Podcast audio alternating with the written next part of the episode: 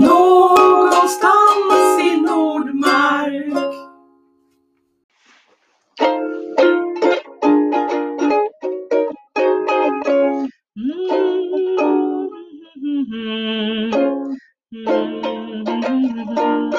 Hej Vanna! Hej! Hej! Sitter du och spelar? Ja, jag har en liten eh, luta här. Jaha! Kul! Ja, du du gillar ju musik. Det är ju liksom ett av dina. Intressen. Jag älskar musik. Jag tycker Ja. det är det roligt som finns. Ja. Och, jag- alltså, jag har ju egentligen ingen luta. Jag har en ukulele men den, Ja, ja, den, men- dess person är en luta. Ja men du ser, ja men precis. Det är viktigt i den här Ja. föreningen. Eh, och så. Mm. Ja. Musik har alltid varit, varit något jag har älskat. Och, Det var kul! Och det som är så roligt med, med, eh, med SCA det är ju att, att medeltiden fanns ju och var ju också begåvad med musik. Precis. Precis. Eh, det är inte som den eleven jag en gång hade som, som trodde att musiken inte uppfanns förrän på 1900-talet. Utan det är liksom, det, det, det, det finns musik Ja, överallt. det är ju rätt fint. Mm. Och det finns ju ganska många medlemmar i vår förening som tycker att det här med musiken är någonting ganska speciellt. Ja. Och lite extra liksom. Ja. Eh, och jag tror faktiskt att det är så att vi har bjudit in några stycken och har som gäster i det här avsnittet. Ja. Två stycken glada gamänger får ni lyssna på alldeles strax. Men först lite pausmusik. Mm. Mm. Mm.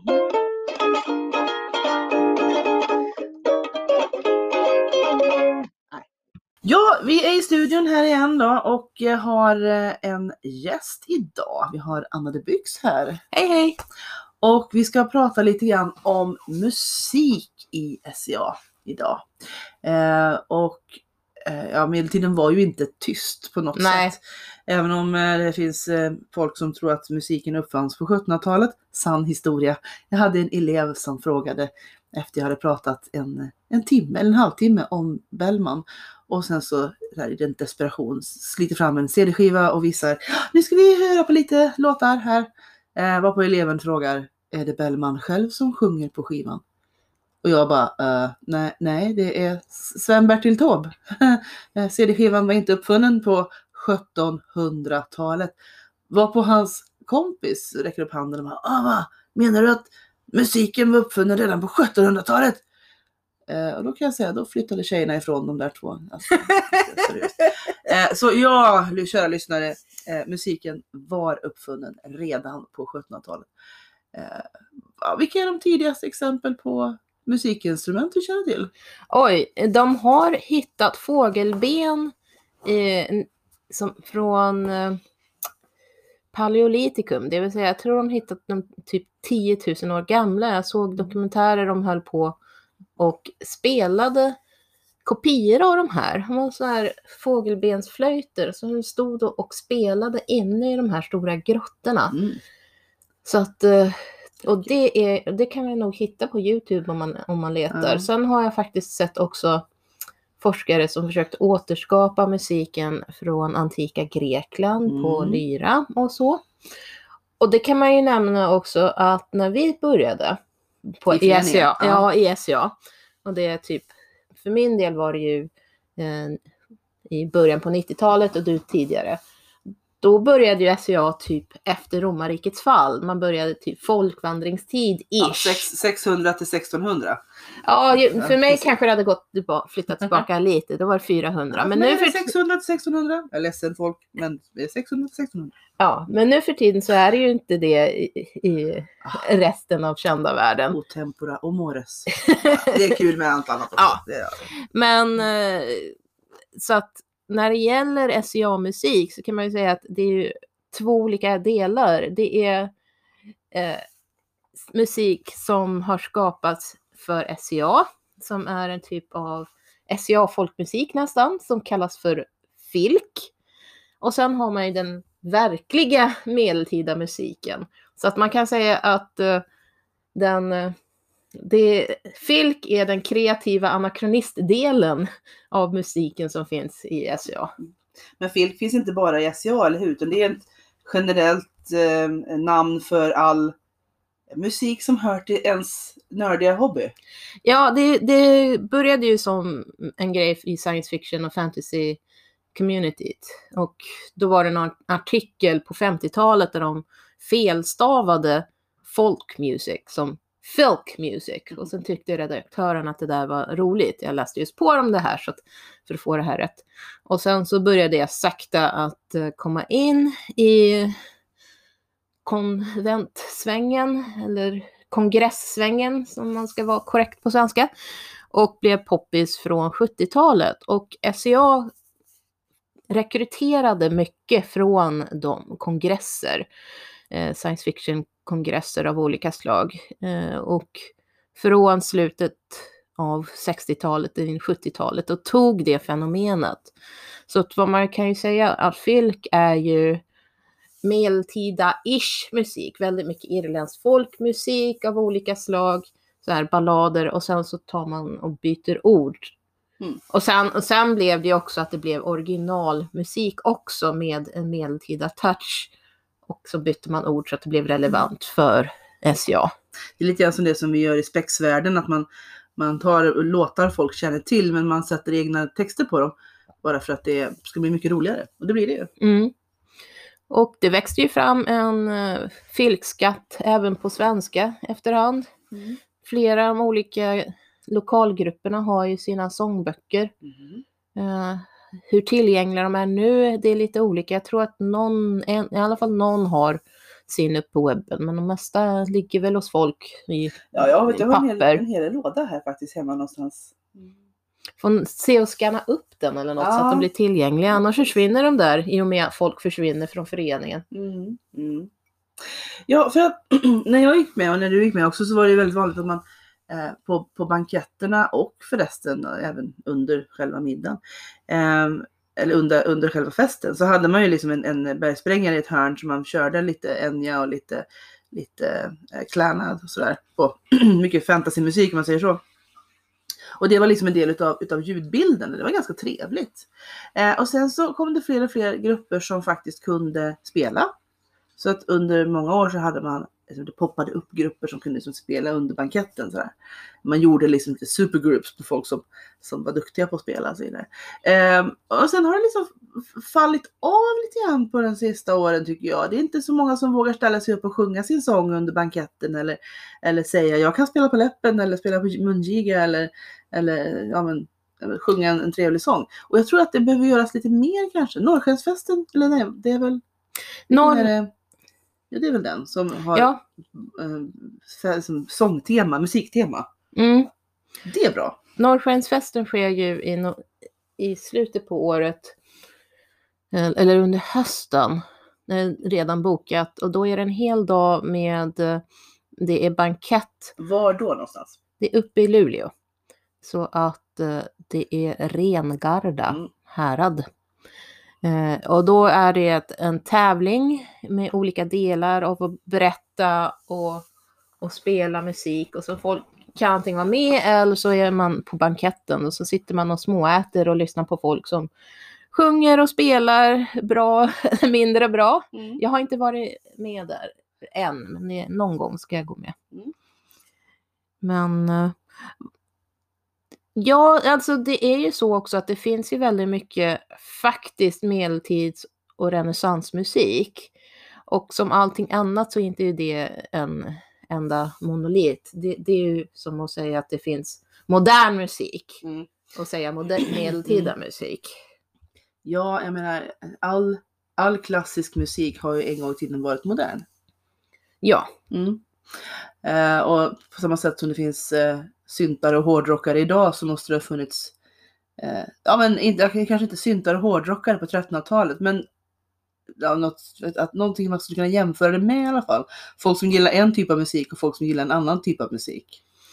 Alltså musik, jag tror de gillade väl olika typer av musik, men det var inte riktigt uppdelat på det viset. Man kan ju säga att man hade den sakrala musiken som var för kyrkan och sen hade man den musiken som var för adeln och för allmänheten. Så att det berodde ju på vilken funktion den hade.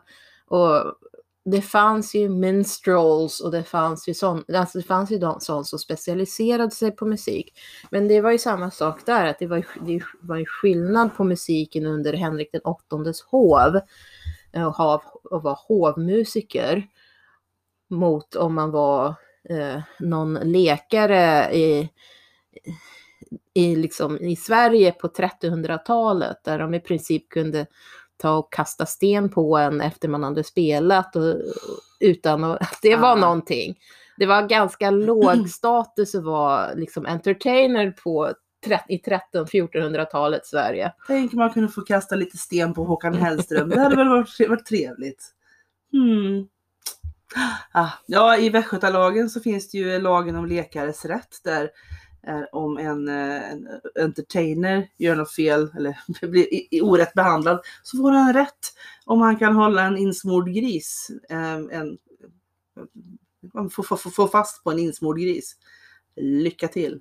Ja, Mm. det, jag tror jag har sett, jag vet inte om det är samma, från samma lag, men det är liknande att om man håll, kan hålla tag i en kalv vid svans, insvorda Mm. svansen. Det, det är liksom typisk grej att, att då får man lite mera underhållning ur den Mm, gratis. Precis, precis.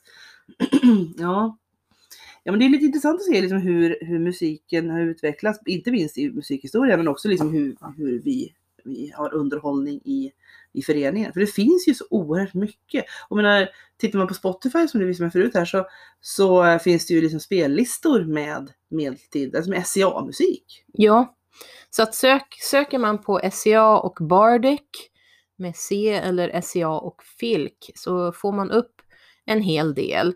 Och vissa är ju då listor av, av musik som folk tycker man kan ha i, man kan ha i bakgrunden, men vissa är då faktiskt eh, sånt som har rö, tagit och komponerats för SCA-sammanhang. Och det, men det är också lite, vissa är lite breda, men vissa kan vara, jag vet inte riktigt, jag har inte lyssnat på de här sakerna, men ibland kan det ju handla om, det kan handla om händelser Mm. i SCA, det kan handla om eh, fighting och ära. Eh, jag har skrivit lite låtar, eh, en om, hur, om kampen och, och sy en hovdräkt. Så jag har en, en kort, väldigt kort som jag ska sjunga sen som är på svenska Ja, men- som går på. Ta den nu vet jag, för både Mm. du och jag har ju, en, en tradition av att, att ha skrivit eh, liksom filksångs eller partylåtar överhuvudtaget om allt möjligt. Eh, och det är, ju, det är ju en väldigt kul hobby. Mm. Eh, och jag då återigen som kommer från spexvärlden, eh, men man hittar ju det här med, med musiken i det mesta. Va? Så, take it away! Ja, så det här är då till Hej tomtegubbar. Den heter Nordmark kämpar. Upp Nordmark kämpar fram med svärden och hoppas rustningen håller. Upp Nordmark kämpar fram med svärden och hoppas rustningen håller. Mycken strid utan gevär, det är det bästa det ser ni är. Upp Nordmark kämpar fram med svärden och hoppas rustningen håller. Hej! Yay! Bra! Finemang. Ja, men det är en sån här sak som man skulle kunna sjunga på en, en, en, en middag till exempel. Ja, sen, Eller som en, ja. som en hejaramsa till- inför ett, en, en, vid en list. Mm. Mm. Och, men sen är det ju också att man får komma ihåg att SCA var väldigt mycket, att det är mycket lägerevent. Alltså, det är lite olika mellan de olika kungadömena och en kungadöme det är de här de största gruppenheterna.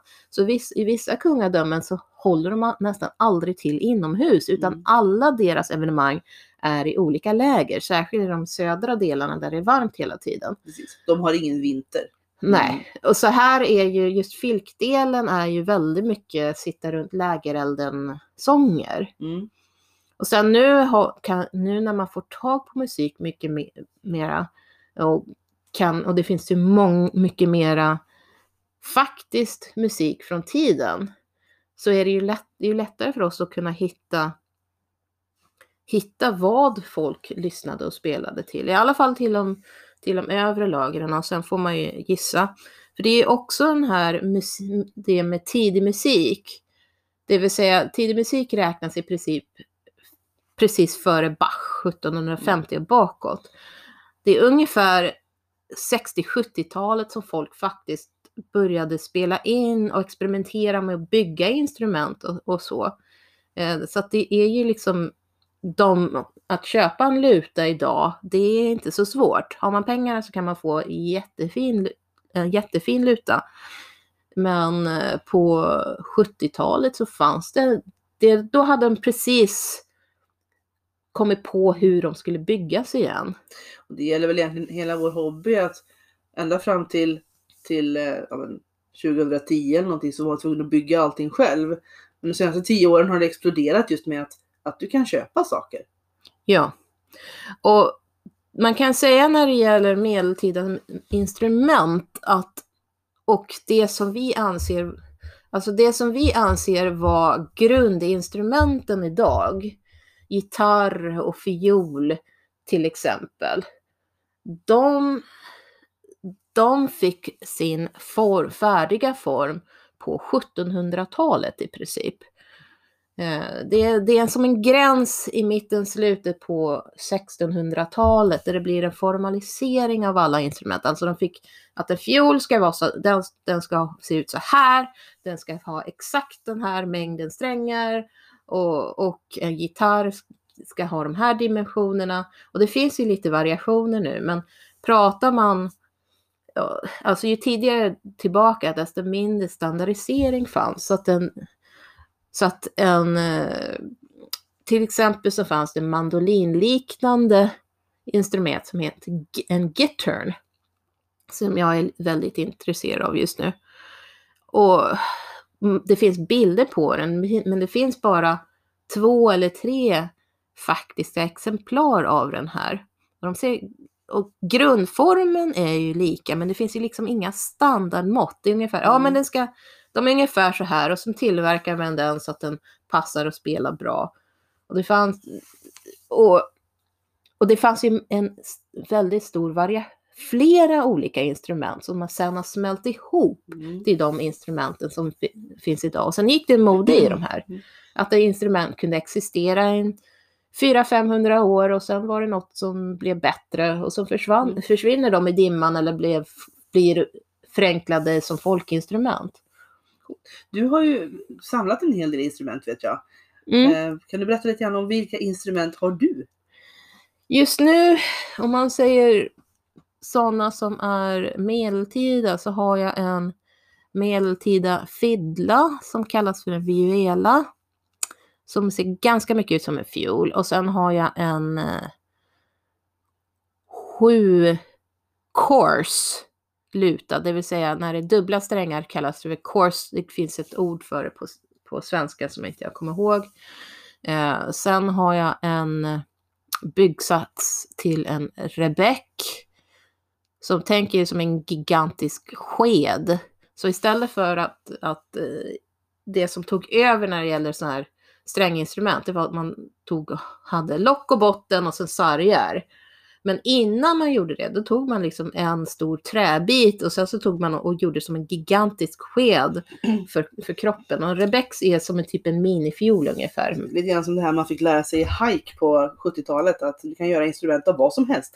Mm. Mm. Jag menar, det var ju, och det är förståeligt varför den här tog och försvann sen, för att det går ju åt hiskeliga mängder trä när man ska skopa ut en enda bit, en stor stock. Mm. Och man kan inte hålla koll på kvaliteten på samma vis som när man kan välja ut liksom och plana ner. Man får en Mm. helt annan kontroll när man börjar ko- ha koll på hur man gör sargar och, och lock och sådär.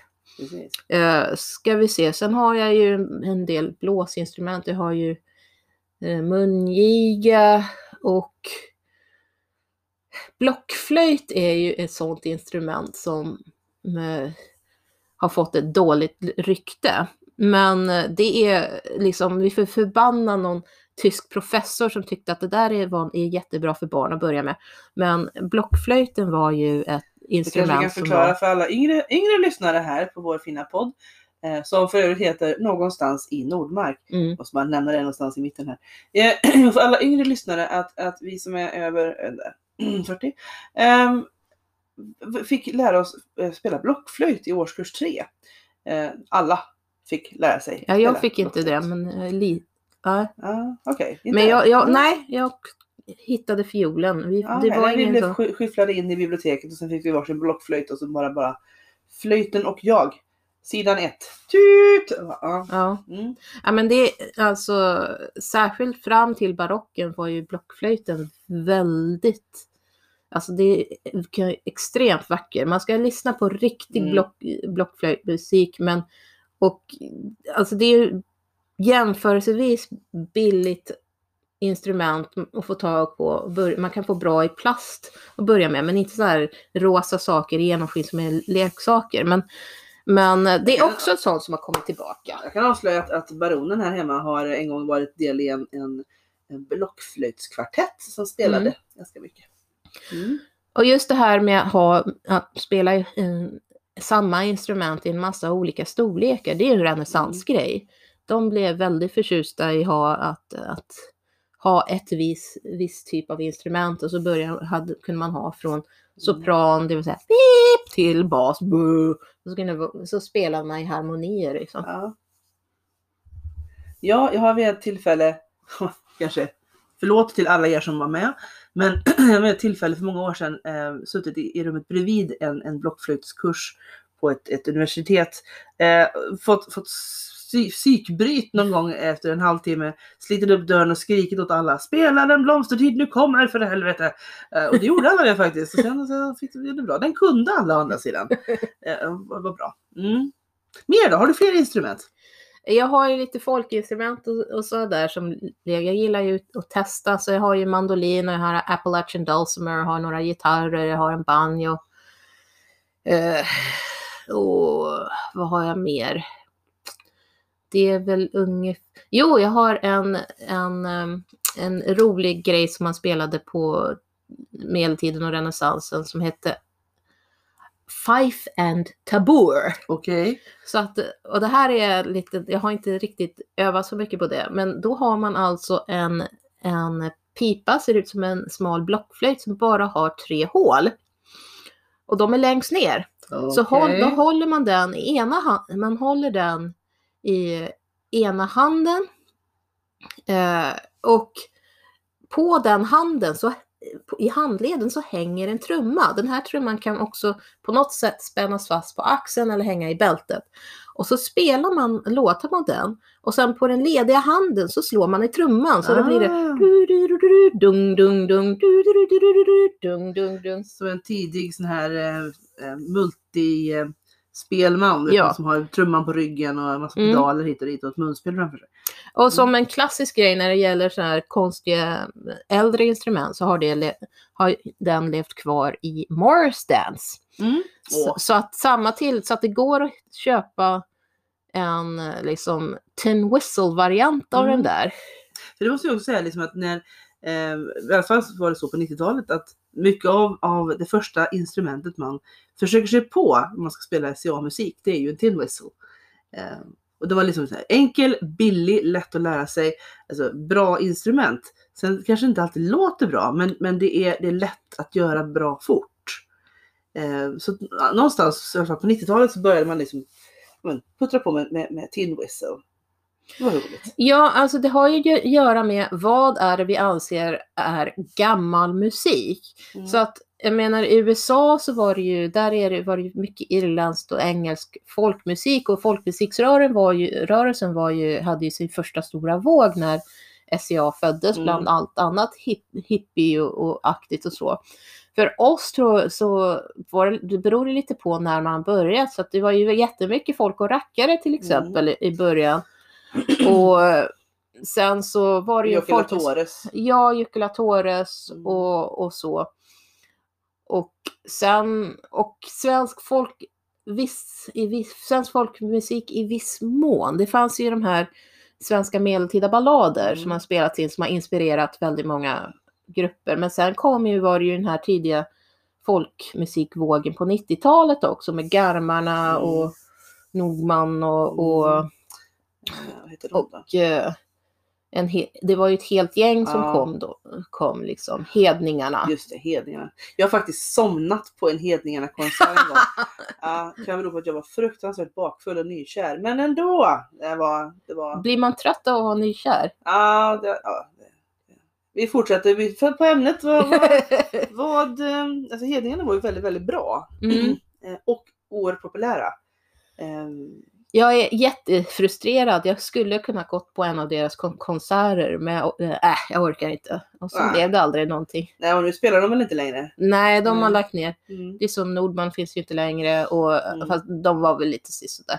Men Ehm, Ja, men det så. verkar som att det alltid är någon, någon artist som är i folkmusikfacket ändå, Mm. som är populär ungefär samtidigt.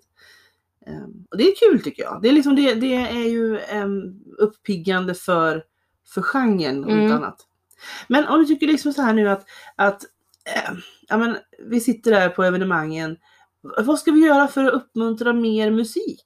Jag vet, vi är ju ett par stycken som, som ändå som är musicerande. Liksom så det, är- det, det är alla möjliga eh, medlemmar som, som antingen spelar i medeltidsband eller spelar medeltidsmusik eller sjunger. Eh, folk som, som, som dansar som vill gärna vill ha lite musik i bakgrunden, Mm. levande musik till sin dans. Ehm, jag menar mood music är ju alltid mood music. Ja, alltså grejen, och grejen är ju den att, att vi är ju vana vid att när det är någon som spelar live, Mm. då är det något jättesärskilt och alla måste sitta tysta och, och titta och liksom sitta och intensivt lyssna på den här, att som det är som en teaterögonblick. Men det var det ju inte under den tidsperioden då, all, alltid. Eh, jag menar, de, de rika hade ju musiker istället för att ha bandspelare, eller för att ha, ja Mm. nu fick jag höra hur gammal jag var, men istället för att ha Spotify så hade man ett gäng musiker som fick sitta uppe på en balkong eller, eller om man inte kunde sova så kunde man eh, kalla in sin hovmusiker. Men om man pratar om vad ska göra på SCA-evenemang, min poäng är att ta med dig ditt instrument, om du har ett som du inte är rädd att det ska gå sönder under frakten, det är väl det. Och om du sätter dig och spelar i, i ett hörn där ingen ser dig till att börja med om du känner dig blyg. Och ta bara ta och sitta och börja spela. Och sen efter ett tag kanske det kommer någon och, och sitter och lyssnar. Men var inte förvånad om folk ignorerar dig. Men det är inte, och då ignorerar de inte dig på grund av att de inte tycker att du spelar. Är det så att du att stör du så kommer folk säga till, men om de inte stör så kommer det uppskattas. Antingen kommer folk börja sitta och lyssna på dig eller så fortsätter de med vad de, vad de håller på med och uppskattar att det finns lite stämning. Sen kan man ju också ha, om man vill ha lite mera uppmärksamhet så kan man ju vänta tills fest, banketten Ja, har Om man- igång ett tag. Precis. Om man nu till exempel har skrivit en, en sketa bra låt, tycker man, och så vill man uppträda med den på banketten, vad gör man då? då? Mm, det beror ju lite på banketten då. Oftast finns det ju, om man vill få den här uppmärksamheten och scen och vara så som en på en scen så alla är uppmärksamma. Så brukar det vara någon som är ja, ansvarig. Antingen är det någon som är ansvarig för ordningen av festen eller om det är så att eh, det ska vara eh, hov under banketten så kan man ju prata med härolden för att se vi, hur ordningen kan vara. För ofta så man inte kliver upp rakt in i, i middagen. Liksom, här. Någon står färdig med soppan och ska ut och där kommer man bara Jag ska bara sjunga min 45 versers långa epos. Mm. Man bara nej! Utan det ska finnas lite ordning. Ja, Mm. och då uppskattas det oftast som en pausunderhållning att man Mm. Oh, sjunger. ja. Mm. Och är man, vill man inte ha det, men man vill, att, vill ha lite uppmärksamhet så kan man vänta tills banketten har kommit igång ordentligt och sen så börjar det sjunga och så kan man vid bordet kan man ju säga ja, jag har en låt jag skulle vilja testa på er. Är det okej att jag spelar den nu? Och så kan man ju börja göra det. Mm. Och var inte, det är helt okej att ta, ta moderna instrument, kanske inte elgitarr precis, men att ta gitarr eller mandolin eller fiol om man inte har, man behöver, behöver, det behöver inte vara en luta eller rebeck eller, eller liksom en krumhorn eller något sånt där. Jag har ju dragit omkring på min ukulele i 30 år. Menar, den, den var det någon som sa, dess persona är en luta. Mm. Ja, jag skulle nog kunna säga att din person, det- den personen är en portugisisk gitarr. Ja, för, ja. ja, Min, min, min, eh, min ukulele är lite self-conscious. Det, det är nog luta. För de första, de Mm. första, nej men de första gitarrerna var mycket mindre Mm. än de som vi har nu och de var, hade lite färre strängar. Så att, Mm. eh, Men jag Ja. i alla fall, ukulele går också bra. ja, men Mm. ukulele går bra. Sen kan man alltså köpa, det kallas för så här rosor, det här fina mönstret som man har, man ser att det finns i lutornas hål, Mm. ljudhål. Man kan köpa sådana separata och det finns till gitarr. Så Mm. vill man att den ska liksom ge liksom lite dräkt till ens gitarr så kan man köpa så här, så här ros som den heter och bara stoppa i hålet så ser den mera period ut. Härligt. Om du har en, en, eh, en, eh, en dröm, en musikdröm i SCA? Vad är det? Mig? Pratar du jag med mig? dig. Ja. Du sitter här bredvid mig så jag pratar med Ja, ja. Ja. Nej, jag tänkte om man... Om det du, Om du liksom så här Ja. tänker så här, vad skulle jag vilja göra med musik i SCA? Ja, min ambition är att hitta ett instru- medeltida instrument som inte är för stort, som jag gillar att spela på tillräckligt mycket så jag kan spe- spela musik på event. Och det är därför jag tittar på den här Gittern, eftersom jag, börjar, jag gillar mandolin och den här liknar mandolinen. Och den är inte gigantisk och den är, täcker en ganska bred tidsperiod. Så, det, det, och det är en sak också att det är musik som jag gillar att lyssna på. För jag tror också det här att man kan tycka att ett instrument verkar häftigt. Och sen när man faktiskt börjar spela det så märker man att jag gillar egentligen inte hur den här låter i verkligheten. Det är jobbigt. Ja. Så jag ska, jag, till exempel min eh, medeltida fiddle, nej den ska jag sälja av. Eh, Jag är inte förtjust i den egentligen. Mm. Men jag har Så- testat den nu Så vet ni det att eh, är ni sugna på att starta med medeltida musik och känner att vi, ni vet inte vet var ni ska börja, kontakta då Anna de Byx för hon har en del instrument hon ibland försöker bli av med. Ja, att, jag har nog lite olika grejer. För jag har gillat att testa och sen så Mm. spelar jag inte så mycket mer. Men om, om man har lite råd när det gäller att om du vill köpa något medeltida instrument. Så en sak, bli inte lurad av ett instrument som kanske ser ut som ett modernt instrument. Så att, till exempel så tänker jag sälja av min eh, medeltida fiddla, min violella. Eh, och en av misstagen jag ha- hade med den, att jag trodde att den skulle vara ungefär som en fiol. Men den är stämd helt olika och man spelar den ganska olika. Även om man, man kan hålla den som en modern fiol eller så kan man ha den som om den vore en minicello. Men den, det, det är ju definitivt inte samma instrument, så det gäller att göra sin läxa. mm.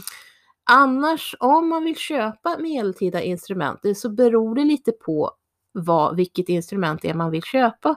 Eh, vissa av de här kan man faktiskt köpa via thorman.de. Det är en av de största online eh, instrumenthandlarna. Så till exempel där kan man köpa en luta, man kan köpa en renässansgitarr, renässansblockflöjt och så. Sen kanske det inte allra, de allra bästa instrumenten. Mm, men då är det trevligt. Ja, tyvärr är det så att den, bäst, den största och bästa butiken, The Early Music Shop, ligger ju såklart i England. Så att för, innan Brexit så var det ju ingen, då har jag köpt en del grejer därifrån, för de har byggsatser också, man kan ju köpa byggsatser. Men faktum är att det, det finns en hel del som bygger sådana här instrument, i alla fall stränginstrument, de mera populära men även lite mera ovanligare varianterna om man letar. Eh, och, och de kallas för, på engelska man ska googla och vill ha någon som tillverkar stränginstrument så kallas de för luthier, alltså L-U-T-H-I-R. En som, en som tillverkar lutor. Mm. Och det gäller även för gitarrister, de Mm. kallas för, Mm. som de som tillverkar gitarrer kallas för luthier på Mm. engelska. Så det går att hitta medeltida instrument, det hela beror helt enkelt på vilken budget man har. Och det går att hitta begagnade medeltida instrument också. Man får Mm. leta lite. Trevligt hörru. Hoppas, hoppas vi bara att fol- fler folk eh, ja, sjunger och spelar mer Mm. på evenemang. Och nu, Trevligt! ja, och kontakt, det finns också en Facebookgrupp för, som heter Drachenwald Music and Dance. Ja. inte superaktiv, men den är för Drachenwald och det finns en Facebookgrupp som heter SCA Bardic och en som heter SCA Musicians. Och SCA Musicians är mera eh, inriktat på instrumentspel om man vill ha Mm. råd och så. Kul! Och vi kan lägga upp information och länkar till dem. Toppen. Vi tackar dig så hemskt mycket. Kul att du var här. Tack, hej! Jag heter baronessan Estrida Nordmark och jag lyssnar på Någonstans i Nordmark. Ja, då sitter vi här med en, eh, en ny gäst här i vår eminenta studio och eh, som vanligt så tänker vi låta den här gästen presentera sig lite själv. Skafte, vem är du och vad är du här för idag?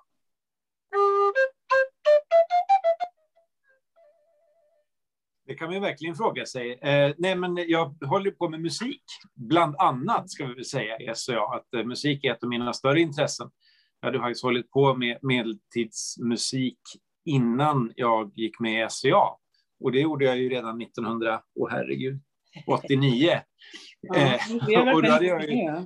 spe, jag hade ju spelat fanfartrumpet på eh, turnerspelen vid Medeltidsveckan och tidigare på sommaren. Det hade jag gjort ett par år innan det. Så det liksom ramlade över lite grann i, i SCA också. Var det, var det där det började med den här fanfartrumpeten? Var det liksom starten till ditt medeltida musikintresse?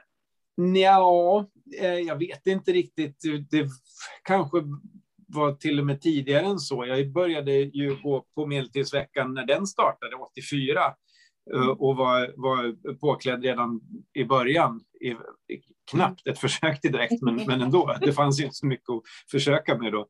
Men det var ju faktiskt så att ännu tidigare, 1982, så var jag på eh, museet, Fornsalen, och var utklädd som eh, ja, nioåring då. Ja. Och, och jag menar, där började jag med medeltidskläder och tyckte att det var himla roligt. Och så blev det medeltidsvecka och sen så eh, vidare. Men, eh, och det var väl ungefär där också, eller när man var tio så började jag spela trumpet på kommunala musikskolan. Eh, och det var väl inte så mycket historisk musik där egentligen, det var det ju inte. Men, men när fanfartrumpeterna då drog igång och då, då plockade de eh, trumpetare från eh, mus- musikskolan som, som fick vara med. Mm. Så det var lite där det började kan ju säga. ja, man har musikskolan att tacka för mycket faktiskt. På något sätt. Ja. Mm. absolut. Bästa som finns. Hur hittade du SCA sen då? Ja, men det, det är inte så svårt att hitta när det finns en medeltidsvecka, om man säger så. Alltså turneringarna i, eh, i Nordegrava gick jag och tittade på. Eh, och så kände jag ju redan sedan innan systrarna Hoas, eh, Gota och Arna. Eh, och de- eh, Ja, vi- det-. Mm. det, ja, men precis. Det var en, en lätt ingång så att säga att prata med dem. Och de märkte att det här är någon som verkar vara intresserad. Så de sög ju tag i mig och kastade in mig i Styringheim. Eh, och det har jag ju mycket att tacka för. Liksom. Mm. Det har vi ju pratat med tidigare gäster i den här podden om att eh, det är ju liksom lite det som har hänt för många, att man har blivit inkastad eller bara snubblat in och sen har det på något sätt blivit hela ens liv. Även om man inte har varit superaktiv under hela eh, den här perioden sen då i ditt fall 89 när du gick med SCA. Ja, Eh, men, men just det här att man eh, eh, att, att det blir så mycket av hela ens umgänge och hela ens liv. Eh, så även de perioder när man kanske inte åker på alla evenemang och är med överallt så är det fortfarande det som är ens, ens umgängeskrets. Liksom. ja men absolut. Jag vet inte om, det var en skillnad här i början också av, av Nordmarkstiden. Att då var det på något sätt att vi, vi var ett, ett gäng. Man, man kände till varandra, vilka som kunde tänkas vara intresserade. Så sög man tag i dem och startade de eh, tidiga föreningarna på något sätt. Att det redan fanns i kompisgänget någon slags eh, intresse av det hela. Mm. Men på vilket sätt har ditt musikintresse visat sig i föreningen då? Menar, du har, alla som har sett dig har ju sett dig med eh, en fjäder i hatten och en, en pipa i munnen. Eh, En, en, en visselpipa, alltså inte en pipa. Men eh, berätta, alltså, på vilket sätt yttrar sig musikintresset för dig? Ja, men eh, återigen kommer jag tillbaka till fanfartrumpeterna för att det var så här, ja men det, ska du vara med på den här eh, festen? Det var första SCA-festen jag var med på. Det var någonstans där i början februari 90, gourmetfest. Eh, och då slogs Arna för mig, hennes första turnering hon var med i. eh, Och då hade jag en trumpet som jag hade med mig och blåste fanfarer eh, på, så här, under turneringen. Och strax därpå så kom Gota och hade sytt en flagga med styring baner som jag hängde på trumpeten. Så det var ju liksom redan igång där. Men också med det här gänget som, eh, som spelade fanfartrumpet som hette Raka Rör. Eh, så, så utvidgades det och inte bara var fanfarer. Eh, för att det var ju förstås en, en förening så att man fick in pengar för det man gjorde och då kunde man köpa instrument.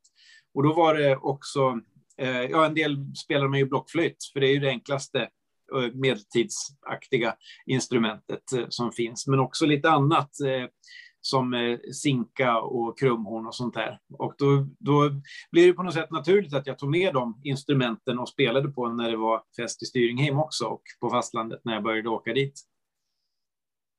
Mm. Och nu som vi har konstaterat tidigare också i den här podden, det här är lite svårt med att köra en så här show and tell.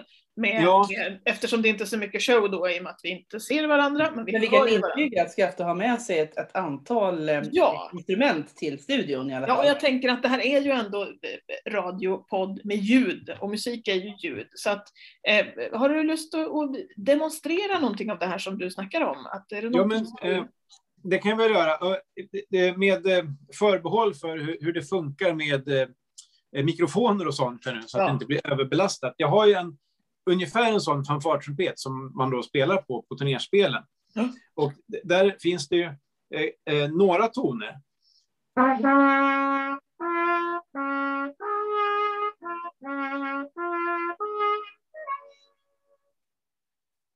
Det, Snyggt. det, tack. Det blir lite, lite enkelt, liksom. Eh, Men sådana här trumpeter ska man egentligen spela i det mycket högre registret. Mm. Där sitter tonerna närmre. Och eh, då eh, kan man i princip spela melodier på också. Det var det man gjorde under renässansen på den här sortens trumpet. Eh, Och det var ju det här jag började med eftersom jag är trumpetare. Men jag märkte ganska snart att, för det fanns en blockflöjt hemma i huset, så började jag spela i en sån här blockflöjtsbok. blockflöjt I alla hus. Va? känns det finns alltid en blockflöjt i alla hus. Ja, det gör ju det. Precis, på gott och ont kan man väl säga. Jag tror jag räknade sist så hade jag nog så här uppåt 25 blockflöjter i och för sig. Så det är lite skillnad på olika hem. Men eh, jo, men, och min brorsa hade någon, någon blockflöjtsbok där som jag började spela igenom och lärde mig läsa noter och spela, spela blockflöjt till. Eh, eh, blockflöjten är ju ett väldigt enkelt instrument eftersom man blåser eh, lite försiktigt i ena änden och så håller man bara fingrarna på rätt sätt så blir det rätt ton. Det är lite annorlunda med, med trumpeter, då måste man liksom eh, forma tonen lite mer med munnen. Och ännu värre blir det när man tar fram en sinka. Sinkan är, ser ut som en flöjt och har hål, är bara ett rakt rör som har hål i sig. En träbit helt enkelt, men den har ett trumpetmunstycke. Och eh, det gör ju att man kan spela fler toner. Så den låter så här.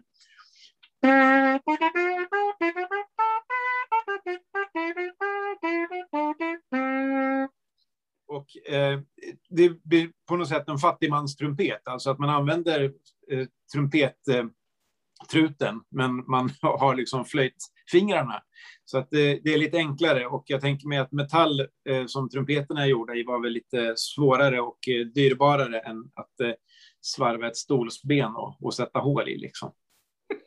Rimligt, mycket rimligt. Mm. Ja.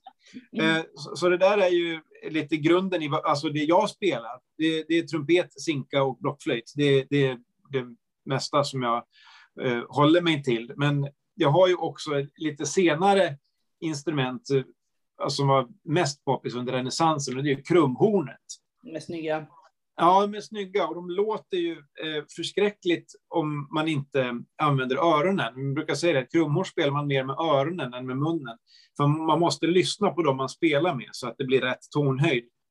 Eh, för man kan eh, böja tonen ganska mycket på de här. Så man måste komma överens om var ligger vi i, i tonhöjd när vi börjar. Eh, så att det- det är lite speciellt. Ett krumhorn låter så här.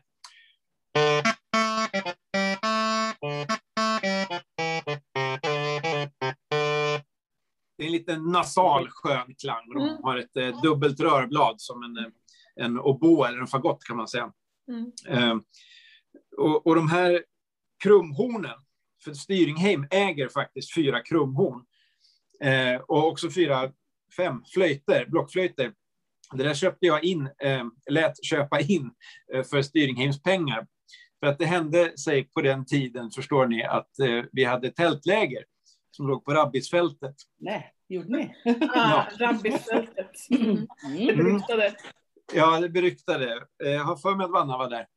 Eh, Ja, jag var där. Jag var där. Och det, det var så att när jag kom ut från det militära eh, och när jag hade missat två medeltidsveckor i princip, 93 och 94 och 95 så sa jag och eh, den likaledes beryktade Rodair, äh, men det, hur svårt kan det vara? Vi, vi tar och eh, roddar det här lägret. Och eh, Telse och Arna som hade gjort det de tidigare åren tjöt av lycka och kastade sig om varandras halsar. Och, Vi eh, är fria, ja. vi är fria. Mm. Lite så. Och vi Ja. insåg ju att det kanske var lite mycket att bita av, men, men det, det löste sig. I alla fall, det tältlägret 95 så var det 400 personer som hade förbokat att de skulle komma. Eh, sen kom det 400 personer till. Eh, och eh, avgiften för veckan var eh, 300 eh, kronor på den tiden eh, att bo i lägret. Eh, men det var också förseningsavgift på 100 kronor. Då. Så 400 personer gånger 400 kronor, där kan ni sitta och räkna på hur mycket det blir som ramlade in till Styringheim. Eh, och det enda vi kunde göra då, det var ju att ställa upp fler eh, bajamajor. För jag menar, utrymmet fanns ju eh, att ha tält på. Och det var ju inte direkt något som som belastade autokraterna, eller vad man ska säga, själva arrangemanget, mer än att det behövdes fler toaletter. Och annars så, ja, vattenkranen rann ju och eh, han som hade, sålde mat på Norderstrand hade ju goda tider där också. Han försörjde hela lägret med mat också. Så, för att eh, det var en väldigt lång utvikning det där. Vi hade mycket pengar på hösten 95 kan vi väl säga då. Så då var det så här, Skafte, vad ska vi köpa för instrument? Eh, och då sa jag, nej, men vi köper väl krumhorn. För att eh, jag hade varit, eh, eller jag åkte då på en eh, krumhornskurs i Uppsala eh, som anordnades av ett gäng i Föreningen för tidig musik och lärde mig spela krumhorn ordentligt och det här med, med eh, vad heter det, ensemblespel helt enkelt eh, och skaffade noter och så där. Och sen så startade vi med Styringheims musikgille. Så då satt vi och spelade krumhorn Huvudsakligen spelade vi blockflöjt till en början med. Det var nog något år innan det här faktiskt. Eh, och lärde oss. Och alla fick, vi var fyra stycken som var intresserade då och fick varsin stämma att spela med. Och så ibland kanske var någon som var mer intresserad, kunde man dubblera sopranflöjtstämman eller så. Men eh, sen satt vi och kämpade med krumhornen och det tog ett tag alltså att få det att funka. Jag minns, vi, vi brukade faktiskt repa i gamla apoteket. Eh, vi, vi har lite medeltidslokaler här i Visby och jobba med. Så att eh, eh, där var Arna, återigen, eh, hade kontor där. Men på torsdagskvällarna klockan fem så fick vi, så fick vi låna lokalen och spela i. Det var en fantastisk akustik där. Det hade varit bra om, om eh, de som, vi som spelade hade varit lika fantastiska. Men jag minns vi satt där och, och spelade de här låtarna, Propter, Bonus, Geschwenkos och Svärdsdansen och vad de hette. Och sen så när vi hade spelat klart en låt så sa jag, hörde ni? Hörde ni? Fjärde takten från slutet. Tredje tonen, tredje fjärdedelen. Där stämde det. Det, det, det, var så här att man fick ett, när man får ett helt perfekt klingande krumhornskvartett-ackord. Det är så bra så att man, eh, man, man storknar. Och eh, googla upp det hörni på Youtube eller vad ni lyssnar på musik någonstans. Krumhornskvartett Crumhorn Quartet. Ja. Det är Ni vet alla ni som sitter och sliter med era krumhorn där ute. Bara öva, öva, öva så kommer det att stämma så småningom. Mm. mm, ja, lite så är det. Men, men det, lite grann tror jag att det föll på att det var ju faktiskt inte musiker, utan det var ju styringar. Eh, det ena utesluter inte det andra, ska jag inte säga. Absolut inte. Vi har många musikaliska styringar, men eh, vi hade väldigt trevligt och åt väldigt mycket bullar och hade roligt när vi höll på med det här och försökte lära oss hur det funkar. Men det är nog så att det krävs lite mer musikaliskt öra för att spela krubbhorn i, i ensemble än, än vad vi hade då. Mm. Eh, för jag har testat eh, med eh, mitt sedermera medeltidsband som där vi faktiskt har med i alla fall en styring till Torgil Einarsson. Han heter Torkel Ballesson Fot numera. Alltså Lars Krutoff som, som, och jag och ett gäng till hade ett medeltidsband och hade konserter på Medeltidsveckan. Och då körde vi lite krumhornskvartett. Och där var det folk som, som kunde, som alltså var lite mer tränade musiker. Och då kunde vi spela hela låtar som jag inte stämde perfekt hela vägen kanske, men, men i alla fall riktigt bra. Så eh, det la jag ganska mycket tid på eh, under några år där. Det får väl säga var då på slutet av 90-talet, början på 00-talet kanske, att vi hade eh, musikgille en gång i veckan. Och mm. eh, vi, det kom till lite nya och ramlade av några och så spelade vi lite, lite andra instrument. Eh, Erid, som eh, sen också blev min eh, lärling, och flyttade från, alla mina lärlingar flyttade från ön, det var det fråga om. hon var ju riktigt skicklig blockflöjtist Eh, hon spelar fortfarande en del, inte så mycket som hon gjorde då. Hon jobbar mer med att vara mamma nu tror jag. Eh, men eh, vi spelade en hel del också med, med henne som en liksom blockflöjtsstjärna på något sätt i, i musikgillet och så kunde vi andra kompa lite grann. Så det var, var roligt. Vi brukade ha eh, eh, Päronkriget på våren så brukade vi ha lite konsert och, eh, och sådär. Det var tider det. Ah, det var tider det. Det säger alla. Det här medeltidsbandet då? Kan du berätta lite grann om ditt medeltidsband? Mm. Ja, eh, vi hette från början eh, Ulven, Räven och Haren. Det är en, en eh, Jag såg en ulven, räven, hare, såg de danser alla tre. En låt som antagligen inte går tillbaka till vikingatiden, men vi sjöng den lite grann på vikingabyn lite. som fanns på Gotland. Lite? Ja, väldigt mycket sjöng vi. Eh, och spelade. Ja. För att det fanns då vikingabyn Eh, i Tofta. Den har man eh, plockat ner nu och flyttat någonstans. Jag vet inte riktigt var de bor nu, vikingarna. Eh, men eh, då åkte vi dit. Vi var tre stycken. Det var jag och Lars och en tjej som heter Regina som spelar, spelar mycket blockflöjt och sjöng och så. Och då var vi Ulven, Räven och Haren. Vi var ju en av varje. Liksom. Det föll sig faktiskt så att hon hade en mössa med kaninskinn och Lars hade en mössa med rävskinn och jag hade en som Arna, återigen, hävdade var, var från varg. Så vi var liksom Ulven, Räven och Haren, hade mössor och så. Och sen tog vi också med vår kompis Stefan som eh, trummade så vi behövde lite mer eh, kvalitativ trumning i bandet. Han jobbar som slagverkslärare på musikskolan. Musikskolan gillar vi. Eh, eh, och då blev det lite konstigt att heta Ulven, Räven och har, var han Ocket då? Kanske? Eller nej, det blir inte riktigt bra. Ulven, Räven, Haren och Grävlingen försökte vi med ett tag, men det, det är liksom ingen rytm i det. Eh, och sen fick vi också med en Mikael som spelar säckpipa, alla möjliga sorters säckpipor, inte bara medeltida. Och då blir det lite ohållbart att heta någonting som, som bara hade tre djur i sig. Så då bytte vi namn mot vissas eh, vilja till Tempus Fugit.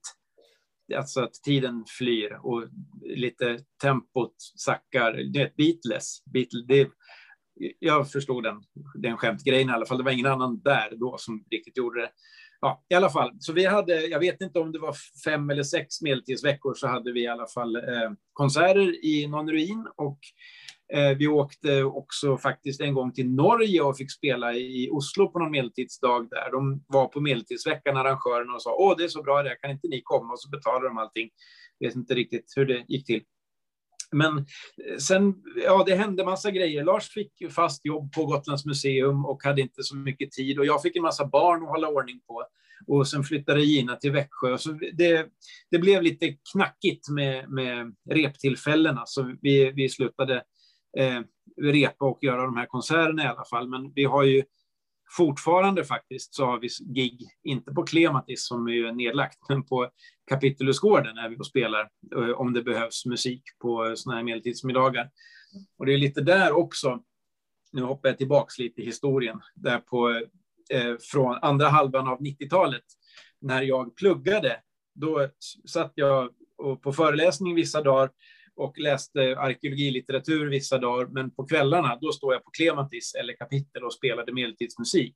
Så på det sättet så klarade jag mig igenom studietiden utan att ta någon studielån. Nice. För att, man, för att jag spelade medeltidsmusik helt enkelt. Det är ganska balt. Jag bodde ju billigt också. Jag bodde ganska länge hemma hos mamma. Men eh, eh, det var bra för, för ekonomin om inte annat. Det hör ni kära lyssnare. Man, man kan faktiskt klara sig rätt bra på sin hobby. Mm. Ja, men det är lite så. Det, det, gäller ju dock att välja rätt hobby. Ja. Eh, och, och, parallellt med medeltidsmusiken har jag spelat mycket trumpet också. Och trumpeten är ju det bästa instrumentet om man vill tjäna pengar.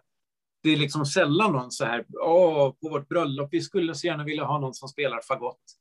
Eh, utan folk vill ju ha trumpetgrejerna, de klassiska, och gotländsk sommarnatt, alltså kan man spela den och ett par låtar till, då klarar man sig ganska bra här på Gotland som trumpetare. Ehm, så där har jag gjort eh, rätt mycket och eh, eh, på något sätt så får det, det finansiera mina andra hobbysar, att, att göra medeltidsresor och åka på knäcke och att köpa en massa lego och sådär. Det är jättebra. Eh, och ha liksom en hobby som finansierar de andra och inte bara det här att man ska ha något, något tråkigt jobb som ska finansiera allt det roliga man gör. Utan Ja, men li, lite grann så. Till, till yrket så är jag då också arkeolog som, som ju länge också var en, en hobby för, för många på något sätt. Att, Det är här typ ett lyx- välbetalt jobb om man har otur. Så att, eh, mm. Nej, men precis. Men det Mm. finns inga fasta jobb i arkeologivärlden direkt. Så jag har hoppat lite fram och tillbaka där jag har behövts. Och jag trivs ganska bra med det faktiskt. Det är skönt att lite, lite ja, bestämma själv, ska jag inte säga, men att, att man kan få eh, variera sig, sitt arbete. Och så plötsligt säger de, du, vi behöver någon som gräver här i, i en vecka. Och så hoppar man i grävbrallorna och åker ut och hittar något kul. Det är ju skitfränt att vara arkeolog också. Men så har jag ju också forskat på skelett. Alltså jag är skelettarkeolog och jobbat med 1361-skeletten, Mm. alltså Valdemar Atterdags Eh, invasion av Gotland. Så det är, och det är ju inte riktigt en hobby på samma sätt, men det är ju ett väldigt starkt intresse. Och eh, jag menar, det har ju också sin grund i historieintresset från början, att jag började läsa arkeologi och sen osteologi då och lärde mig om ben.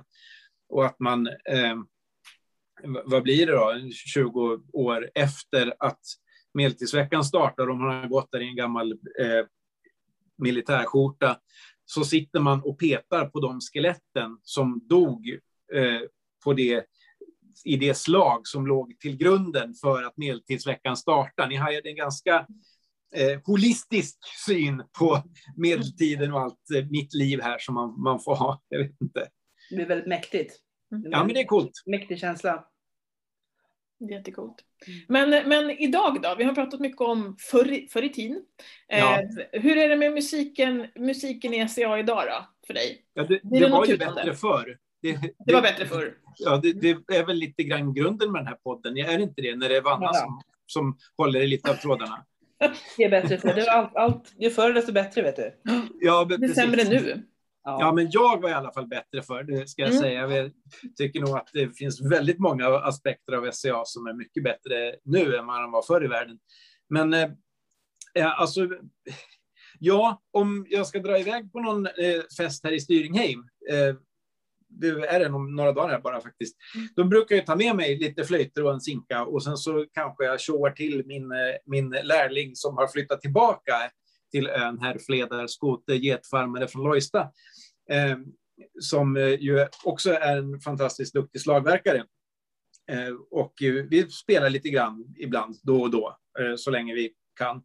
Eh, och han har ju på senare år också intresserat sig för sackbuttar, tromboner alltså. Mm. Dels för att hans son började spela trombon på musikskolan. Eh, och då tycker han också att det är kul. Och sen så, ja, men historiska grejer, ja, men så, så har han köpt en sackbutt.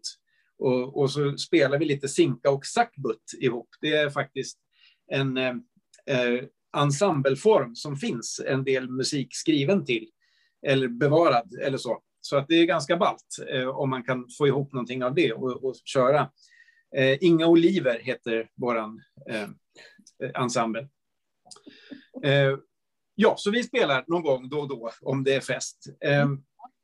men eh, annars så, så blir det väl, eh, jag åker ju inte särskilt ofta till Nordmark. Eh, det nordmarkiska fastlandet, eller vad vi ska kalla det, Styringheim, är ju förstås en del av Nordmark, den kanske allra bästa delen av Nordmark. Eh, Jo, men om man åker på knäcke och så vidare så brukar jag också ha med mig eh, lite instrument. Vi har ju spelat fanfarer ibland när det är eh, eh, turneringar och sånt. Och då har jag fyra väldigt, väldigt enkla fanfartrumpeter som, som bara är eh, ja, en meter långa rör i princip. Eller det är ju trattar på munstycken i andra änden. Och så kan man spela, eh, jag kan kanske spela fyra toner på en sån och eh, de andra kanske kan spela två toner som är med. Om man inte kan ragga upp någon då som, som, är, som är trumpetare. Det finns ju några till i, i Nordmark som, som jag känner till. Så att du kan spela den här stämman och så hittar vi på lite fanfarer. Det, det brukar vara roligt också.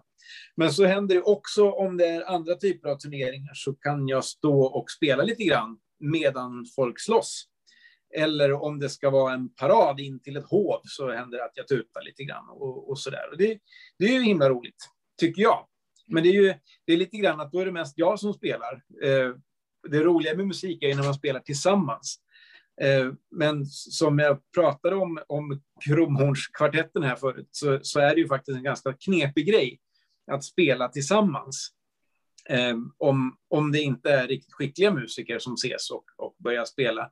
För om man kommer med en blockflöjt och aldrig har spelat på blockflöjten ordentligt, då är det ganska svårt att dra in folk i och lära någon att spela noter och sådär. Eh, och det, det, det är lite högre tröskel än, kanske än, än en del andra konstformer som finns. Men jag säger absolut inte att man ska låta bli, utan eh, försök peta på mig om ni ser mig och fråga saker om instrument och hur man spelar och om jag har något tips och sådär. Nu för tiden, en sak som är bättre, det är ju internet, för det fanns ju inte när, när Styringheim startade. Det kanske fanns, men bara i Kalifornien. Eh, jag vet inte. Eh, då, eh, ja, det finns ju så mycket noter och eh, filmer och grejer att hitta på nätet. Eh, tidig musik, Eh, medieval music och allt möjligt. Så, det är bara att leta upp. Om man kan noter så kan man eh, eh hitta jättemycket på internet. Om man inte kan noter så kan man säkert hitta 75 olika skolor hur man lär sig läsa noter eh, och så vidare. Så det, det är ju en, en superfördel mot hur det var förut. När folk frågade mig och, var får man tag på musik, på, eller på noter och spela medeltidsmusik? Ja, jag har ju det här häftet, sa jag då. Det här Lars Hasselroth, en i Visby Vaganter, har satt samman det här. Jag skriver Petter på det här och så får jag tillbaks det här. Jag vet inte Jävlar. hur många sådana Ja. såna häften det är som har försvunnit. Eh, jag skulle ha kopierat upp dem förstås, men eh, ja. Ja, för det var ju egentligen Visby Vaganter och, Joculatore Subsaliensis som jobbade med tidig musik när du och jag började Ja. I föreningen. Ja, det var ju, precis, var ju, var ju före alla tider, eller vad man ska säga. Eh, och- och vaganterna startade ju tack vare Medeltidsveckan. Då drog man ihop lite löst folk, lite musiker som, som eh, hade något in, kanske intresse av det här och startade. Och de blev ju på något sätt föregångsgänget också. Lite, kanske lite mer lättillgänglig medeltidsmusik än vad Joculatores hade. Jag är lite... Eh, eller det var ju lättillgäng, mer lättillgängligt för mig eftersom jag stod bredvid dem och försökte spela med, eller så. Och de var ju väldigt snälla och eh, eh, hjälpte mig eh, där i början också. Spel, man stod och spelade tillsammans på Klematis och har du hört den här låten och sen så spelade, det var ganska mycket muntlig tradition blev det där i, i början innan det började skrivas ner noterna. Ja, och det är väl egentligen ganska tidsenligt för jag har en känsla av att, att det var väl så man kanske lärde sig lärde sig låta. Det är så det funkar i folkmusik ofta, att någon spelar en, Mm. en melodi och så får man, får man härma. Ja, men absolut. Precis. Eh, om man får dra en anekdot här om blockflöjter. Det får du. det, det kändes som att det var ett, ett eh, brott i konversationen här, men det har faktiskt med det här att göra. Jo, för att på engelska så heter blockflöjt recorder. Och det är samma ord som eh, inspelare. Alltså att man spelar in någonting, to record. Och det, det här har jag fått förklarat av mig av en professionell eh, blockflöjtist eh, på Youtube faktiskt. Eh, hon är brittiska men bor i Holland. Eh, och hon förklarade så här, jo, för att på medeltiden när man började använda sig av blockflöjter ordentligt, då användes de för att man skulle lära sig en melodi. Alltså, eh, man spelade in den i huvudet. To record. Så man, alltså att man, det är därför det heter recorder. Det är ju Visst är det coolt? Ja, och så här, nej, och man lär sig ju saker hela tiden, visst är det roligt? Ja, verkligen. Jag visste inte heller det, jag har inte hört överhuvudtaget. Nej, Roligt ju. Jag har Eh, undrat det över, heter- över namnet, men jag har inte, inte förstått eller inte hört det där förut. nej men precis. Mm. Eh, om man är intresserad av blockflöjter specifikt så kan man gå till på Youtube och leta upp Team Recorder. Det är en tjej som heter Sarah Jeffries. Hon är fantastiskt rolig och när hennes man kommer in och eh, de låtsas vara elev och eh, lärare och tramsar. Så det är, det är skitroligt, men hon har mer seriösa grejer också. Och ibland är det så här, om man ska köpa en barock altflöjt i 500 pundsklassen, vilka ska man välja då? Och så testar hon fyra, fem olika och har, ja, så ibland är det sjukt smalt, men eh, hon är väldigt rolig att lyssna på. Bra, bra tips.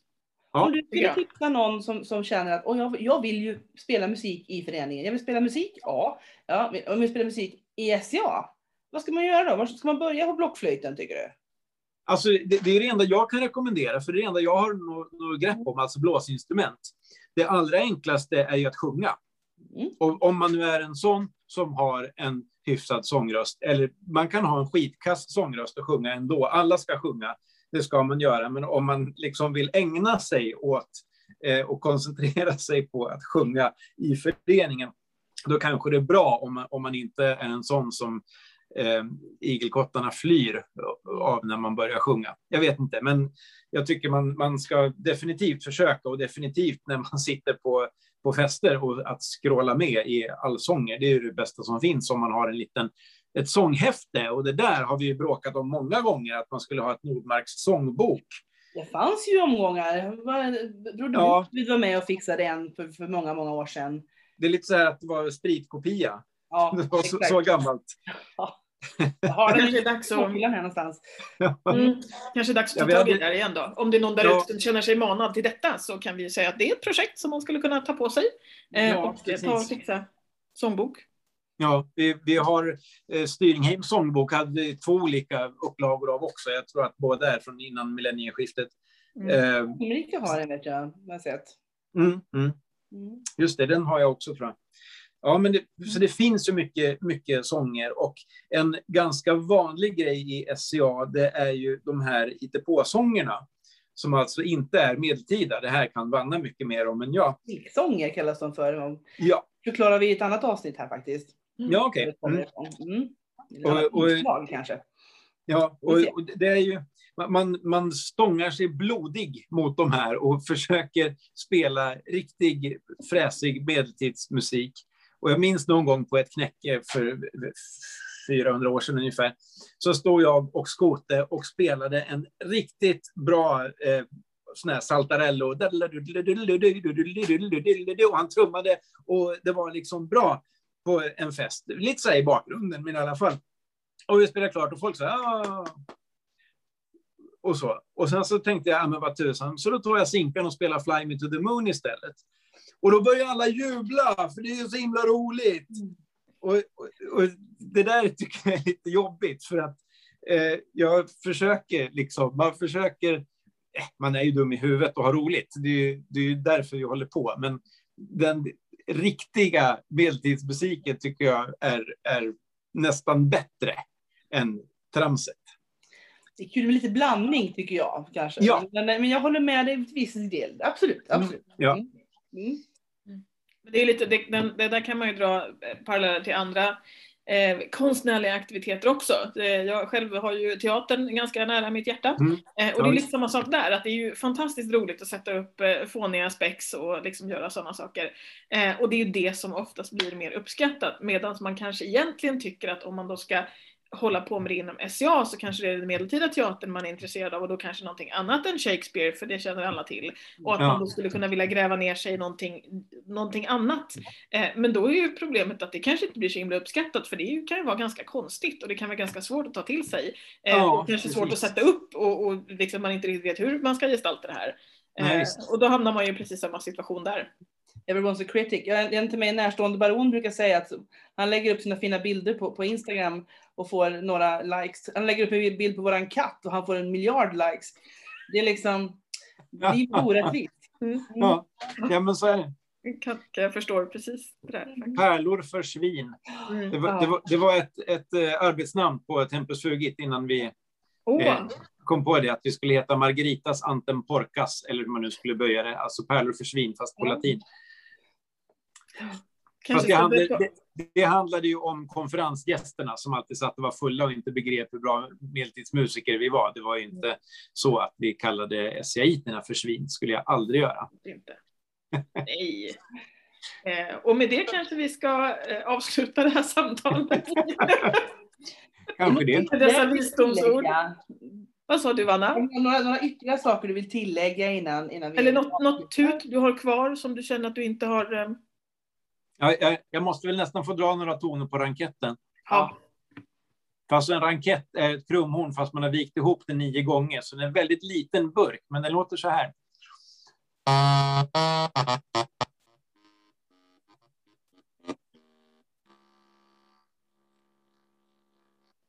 Och det är nice tycker jag.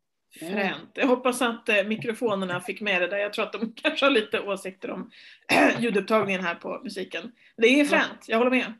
Ja. Ja, ni ringa Eh, in och, och påpeka att det blev något fel. Eller kanske eh, mejla till eh, någonstans i Nordmark at gmail.com. Och om man känner för det så kan man ju då, som vi har sagt förut, man kan gå in på vår Anchor-sida, eh, länk finns på Facebook-sidan, eh, och där kan man göra en liten ljudinspelning. Så är det så att man själv känner att man vill bidra med någonting musikaliskt som ska spelas upp här i podden, eller som svar på något av det som Skafte spelade, eh, så kan ni gå in där och göra en liten inspelning och sen så får vi den ljudfilen på direkten och kan ha med det i våran podd. Så att det är också en bra grej att tänka på. tänk vad de hittar på nu för tiden. Eller hur? Det är det Allt-. Allt var inte bättre förr. Nej. Faktiskt. Nej. Eh, tack så jättemycket Skafte. Väldigt, väldigt trevligt att ha dig med. Ja, tack för att jag fick vara med. Ha det gott! Hej, hej. Detsamma. Hej!